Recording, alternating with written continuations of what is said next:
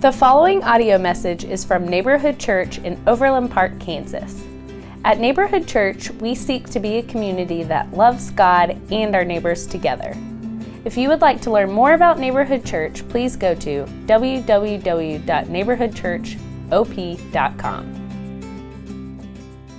All right, good morning, everyone. Good morning. So, this Christmas season is uh, really, really arriving, right? We got all four candles lit. And if you want to see the fifth candle lit, we have a, a Christmas Eve service in a couple days. So, um, we'll talk about that some, but we'd love to have you on Christmas Eve if you'd like as we celebrate the, um, the season on that evening. Let me pray for us as we get into the passage today. We'll be in Philippians 2. But let me pray for this time as the Holy Spirit um, works in our lives that He will change us so we can uh, live out these truths that we read in His Word. Father, we, we come to you today. We, um, we humbly come to you today knowing that you are a wonderful, glorious God who has done so much, uh, has a heart for your people, has a heart for creation, and um, you have sent Jesus. And Jesus, you lived a wonderful life, a life that was true uh, to the to the requests of the Father, and showed us how to live. And then, Jesus, you have given us uh, new life through the cross, and we thank you for that. And Holy Spirit, as you have opened up our hearts to knowing these truths, uh, we ask today that Spirit, you would guide us um, in whatever uh, your word would teach us today in our, in our lives, for our families and for our neighbors, that you would send us out for your glory so the world will know who you are. It's in your name. Amen. So, my aim today, as we talk about love, as you heard um, Tom, the Tracy's, you know, just share with us about this beginning of uh, Advent number four, the fourth week in Advent, uh, lighting all four candles. Uh, Linda, Tom, thank you so much for, for serving in that way today. Um, my hope and my aim is that um, you will see how when Jesus arrived from heaven to the womb of Mary, that love in the flesh had arrived. And wherever he arrived, loved arrived love arrived wherever jesus went. And when a true follower of jesus arrives anywhere love arrives. So let's read from philippians 2 1 through 8 this morning um, together. Philippians 2 1 through 8 so if there is any encouragement in christ any comfort from love any participation in the spirit any affection and sympathy. Complete my joy by being of the same mind, having the same love, being in full accord and of one mind. Do nothing from selfish ambition or conceit, but in humility count others more significant than yourselves. Let each of you look not only to his own interests, but also to the interests of others. Have this mind among yourselves, which is yours in Christ Jesus, who, though he was in the form of God, he did not count equality with God a thing to be grasped, but emptied himself by taking the form of a servant, being born in the likeness of men, and being found in human form. He humbled himself by becoming obedient to the point of death, even death on a cross. So, my two points for today will be uh, love begins with God and love overflows to others. And we're going to see this from this passage. But I want to begin by helping us understand this primary, this, this, um, this affection that kind of starts it all off. When you think of relationships with people, you think about God's relationship with us, there's this affection called love this characteristic called love that is primary, right? So, um, as I was thinking how to best understand love, um, I decided not to listen to the three million songs on Spotify, right? There's lots of songs about love, almost all of them are. Um, but I, I began to think of uh, uh, the relationship between parent and child. So picture you and your child uh, at odds with, with one another. And I know not everyone in the room is a parent, but you were a child and you see children and you see parents, right? So this hopefully will make sense to you.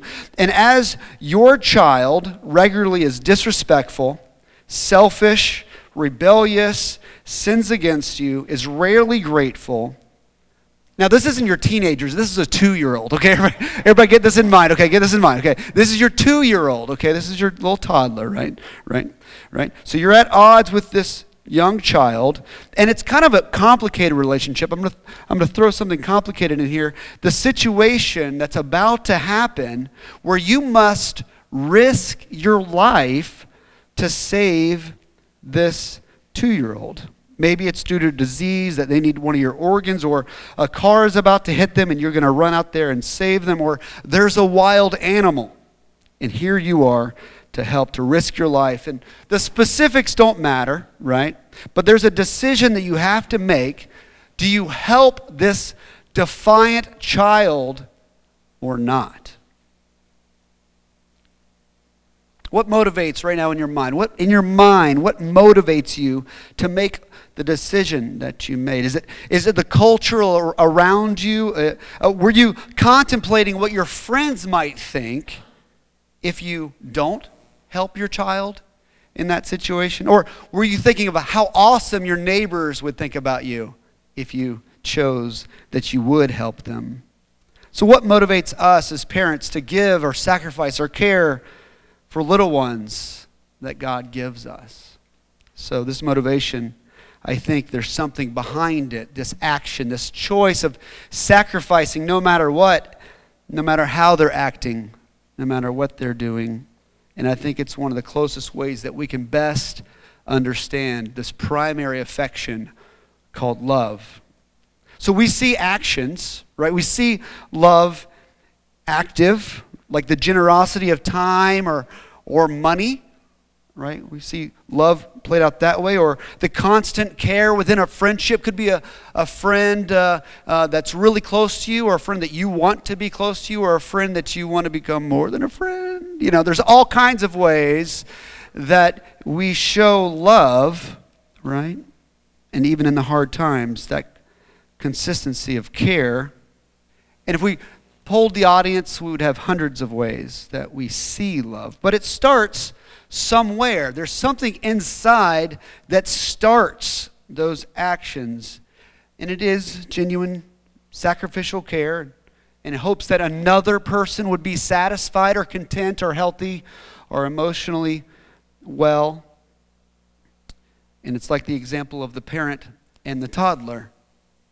No matter how mean, that child, that two year old, is, or how many times they swing to swat to test the relationship and the authority, uh, your face, right? The parent knows what the child needs. And even in those times during the temper tantrum, that parent will show their love towards their child. And this feeling that we have in our families, you know, to care for like a young baby, or even when there's nothing that this small little person could even give back to us, it's love. Right? There's no strings attached. It's something that's built inside us as people for young kids. And when it doesn't happen in our world, because we know there's stories where it doesn't happen, we see that that's broken we say, like, okay, that's wrong. And we don't vote on it. Just we know that it's wrong to leave a child unattended and uncared for, right? We are all God's children. And just like God to us, I want to share that there's this contrast. There is this contrast, as I was trying to think of a good analogy today, between us and an all powerful, all knowing God, an always existing creator that's infinitely greater than us. Not toddlers, not young, naive kids. God is the giver of life and breath, and what He wants is for you to be his child and not just a just like just a child that sits there at his feet but a child that's satisfied and happy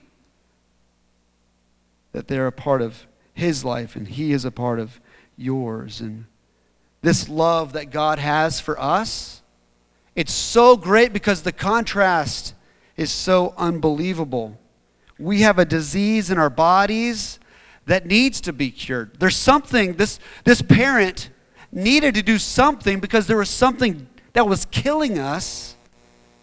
And that part of the condition, this disease, makes us act in horrible ways towards our Creator, to others, and to ourselves. As people, this is a Merry Christmas sentence. We are rebellious, right? We are ungrateful. We are prideful. We do seek our own. We are very similar to the two year old.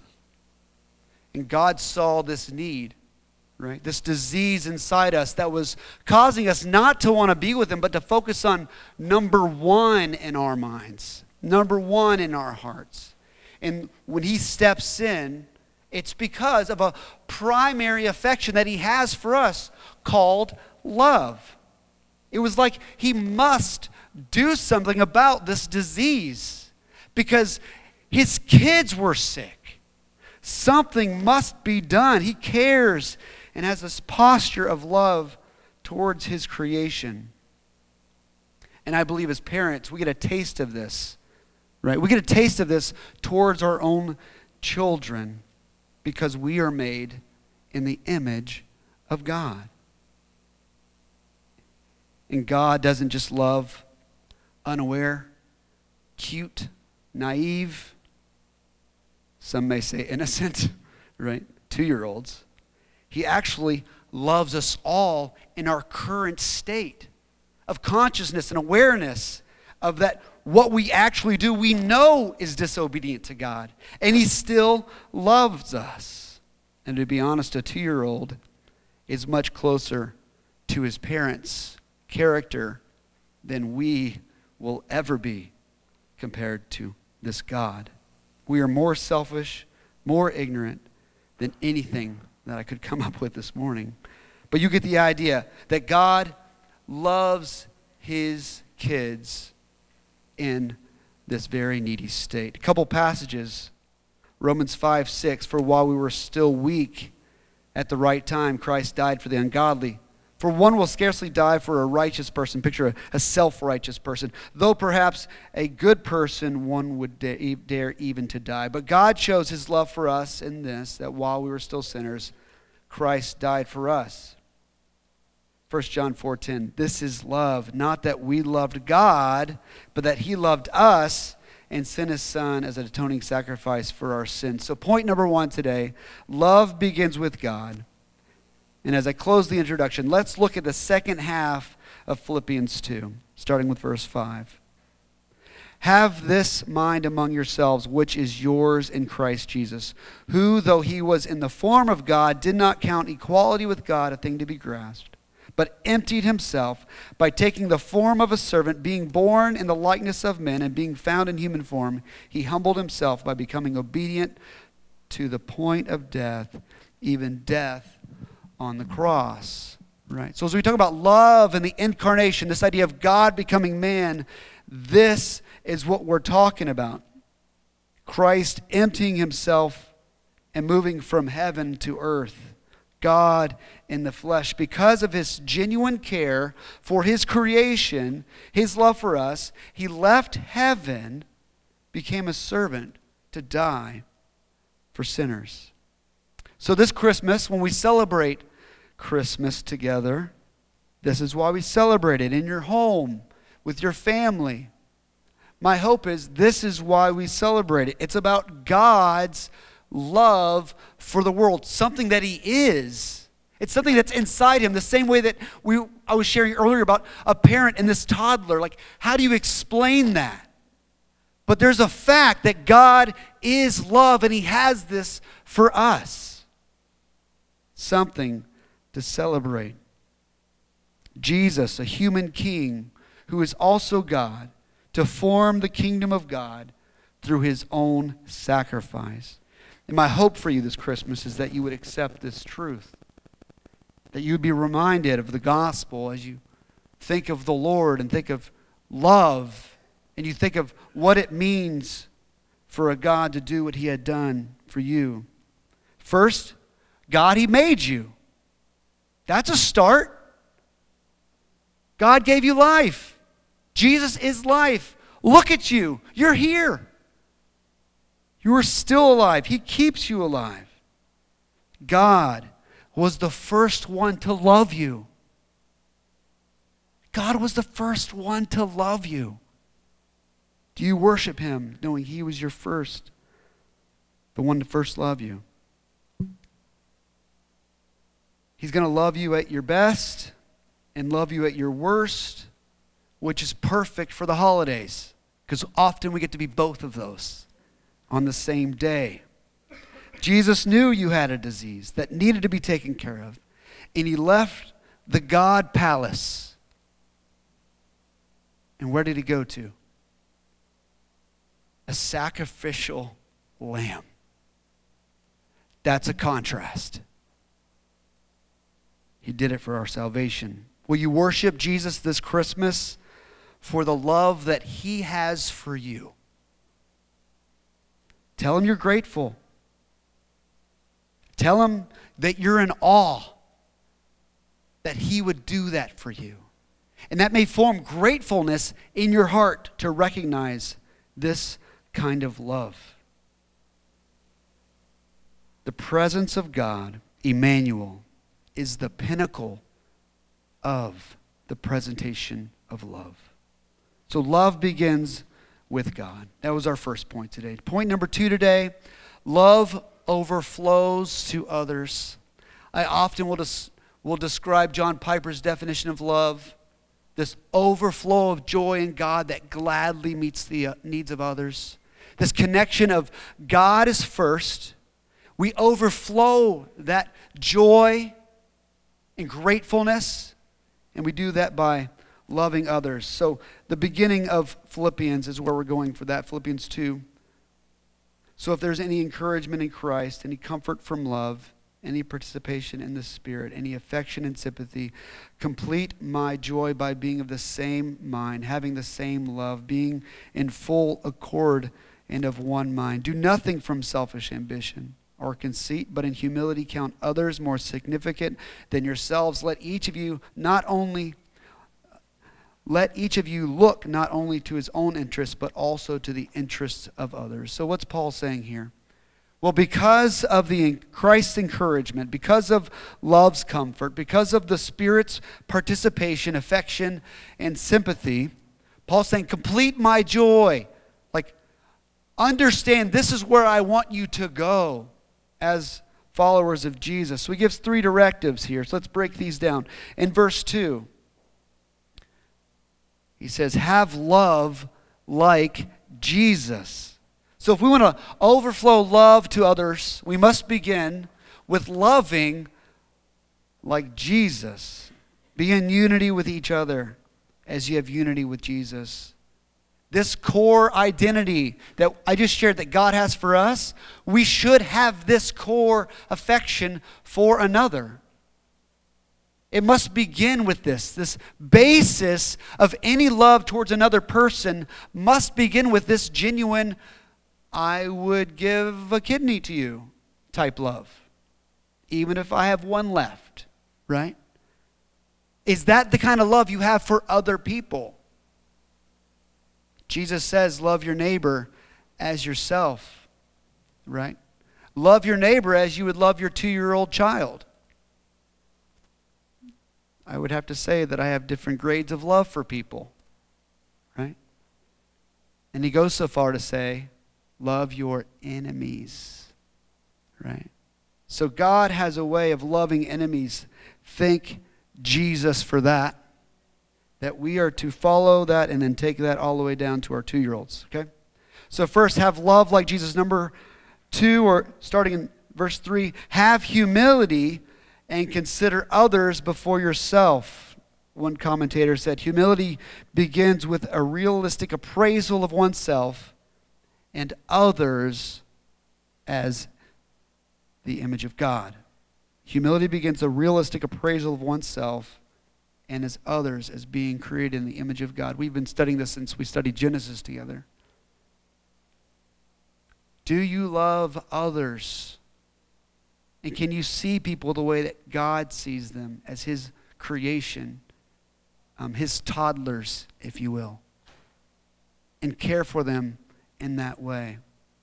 It must begin with humility, understanding your own depravity, understanding your own need for a Savior, understanding and remembering where you have come from. So the third thing is in verse 4 care for others, right? Not just your own interests, but the interests of others. So, do you love others with your thoughts? Are you thinking of others' needs with your thoughts? Are you, are you feeling with your heart?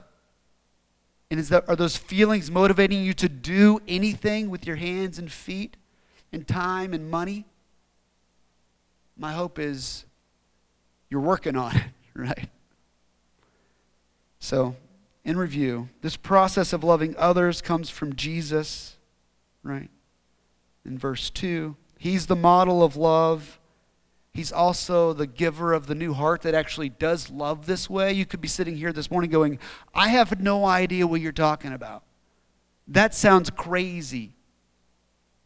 Right? It, and it does. But what if God could give you a new heart that loved people a certain way? The best analogy I have for this is I hate pickles.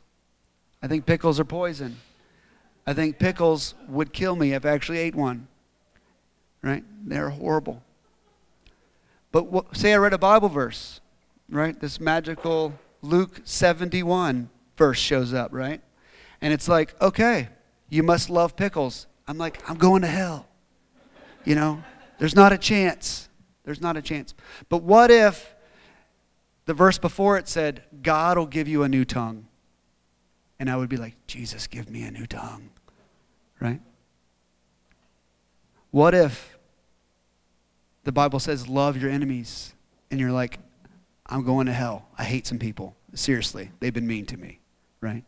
But what if in the Bible you're reading Ezekiel and other passages that say, God will give you a new heart. He'll remove the heart of stone that doesn't like people and give you a heart that loves all people. You're like, I need that.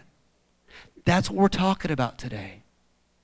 This is love in the incarnation, this kind of heart change.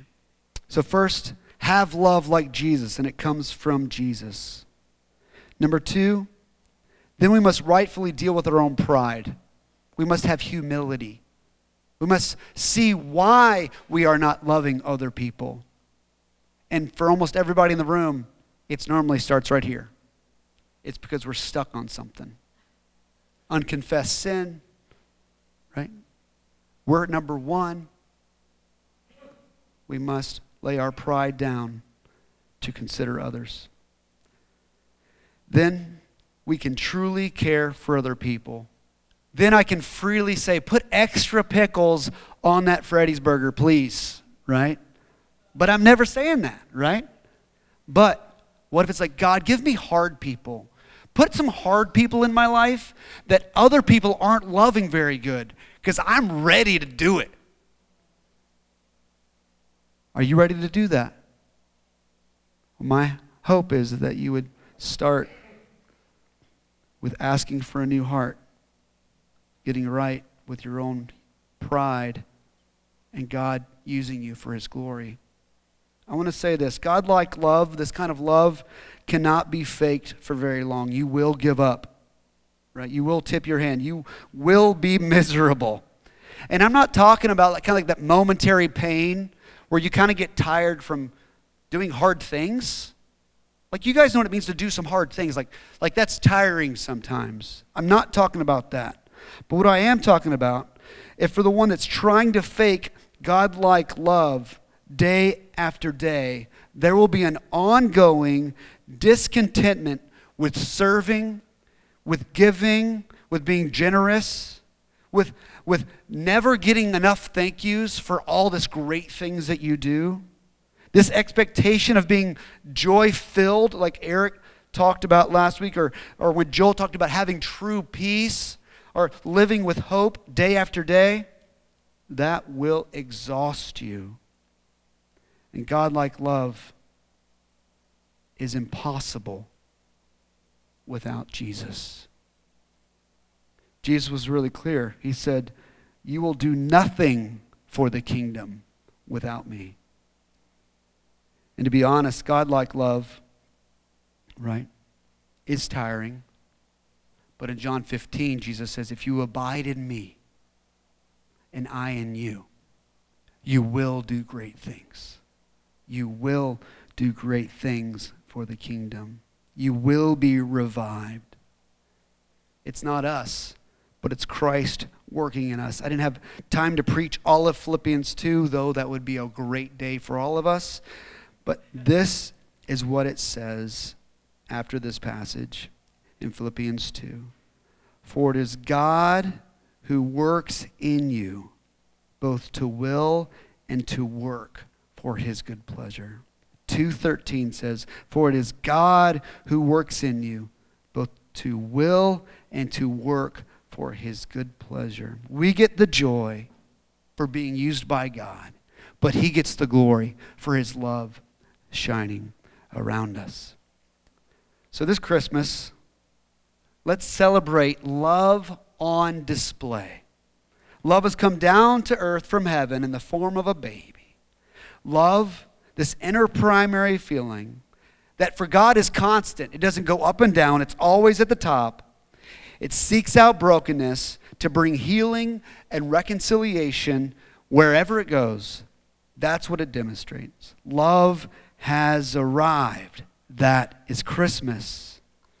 So, this is our last Sunday service for 2019 right? And I want to remind you of our mission love God and our neighbors together. This is our church's mission, but my hope you understand that you and I are the church. There's not some other thing that's doing this. It's us, right? Trying to live out loving God and our neighbors together.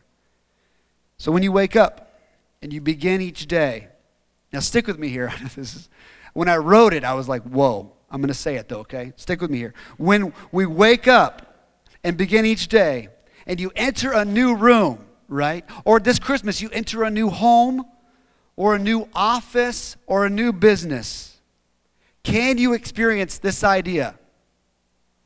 Love has arrived. Can we do that? Can we do that this Christmas? If you're a follower of Jesus, you've been crucified with him and no longer live, but Christ lives in you. Love has arrived. All right? Nice to meet you.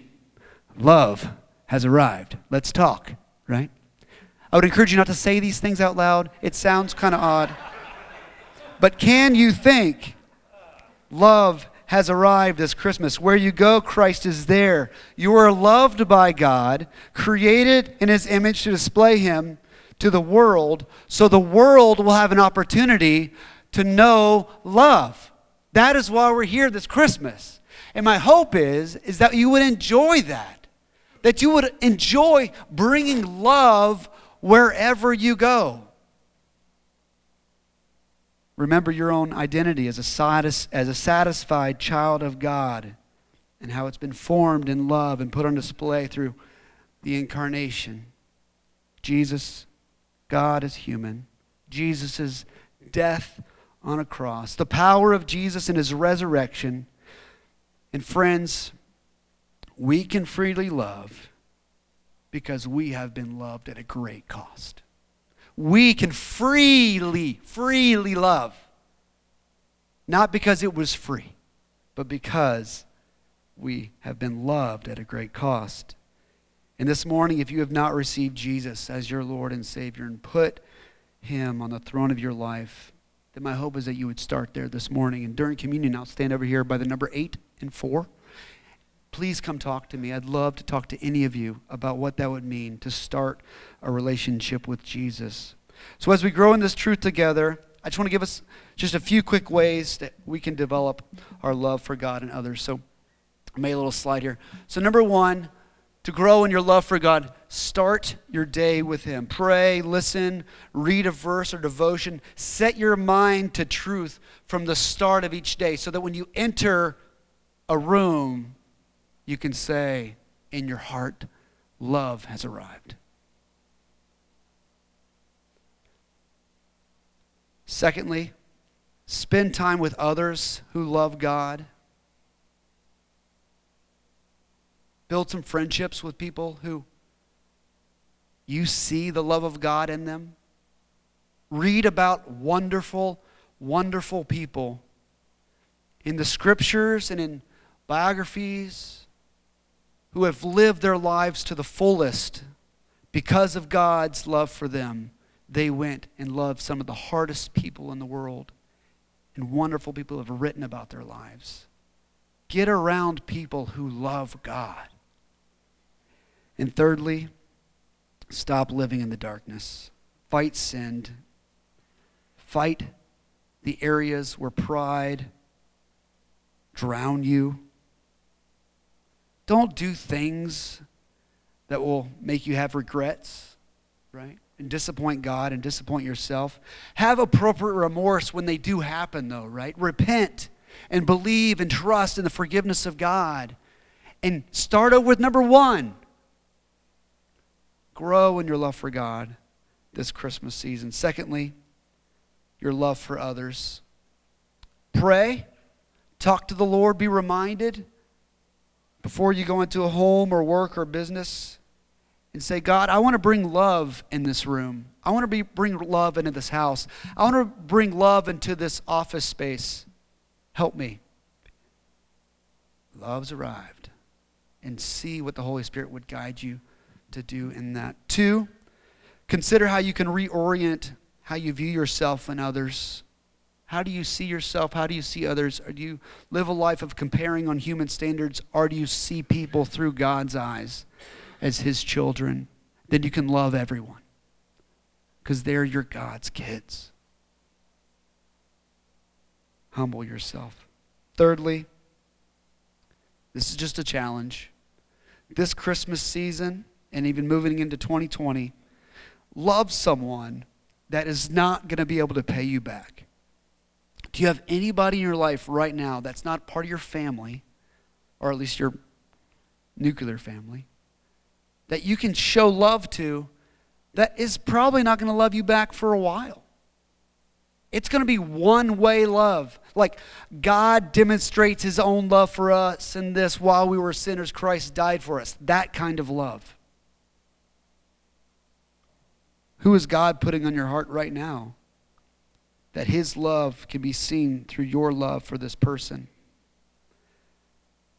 So, as we consider the Advent season, hope, peace, joy, love, and the incarnation, and this is the purpose as we close that our loving and glorious God will be enjoyed, worshiped, and glorified.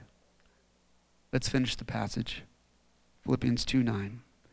Therefore, God has highly exalted him and bestowed on him the name that is above every name, so that at that name, so that at the name of Jesus, every knee should bow in heaven and on earth and under the earth, and every tongue confess that Jesus Christ is Lord to the glory of God the Father. Let's pray. Father, we need you to give us hearts that love. God, thank you for being a God of love. You're the one true God, and this attribute of love seems to be across every book that we read about you. Your scripture is this love letter to us about your pursuance and love of us so that your name will be glorified. Father, we thank you for using love as your method. May we use love as our method in reaching others for your glory. Father, we pray for the many this Christmas who do not know you, that are lost in the culture of Christmas that they will find you as this world celebrates your coming. It's in your name. Amen.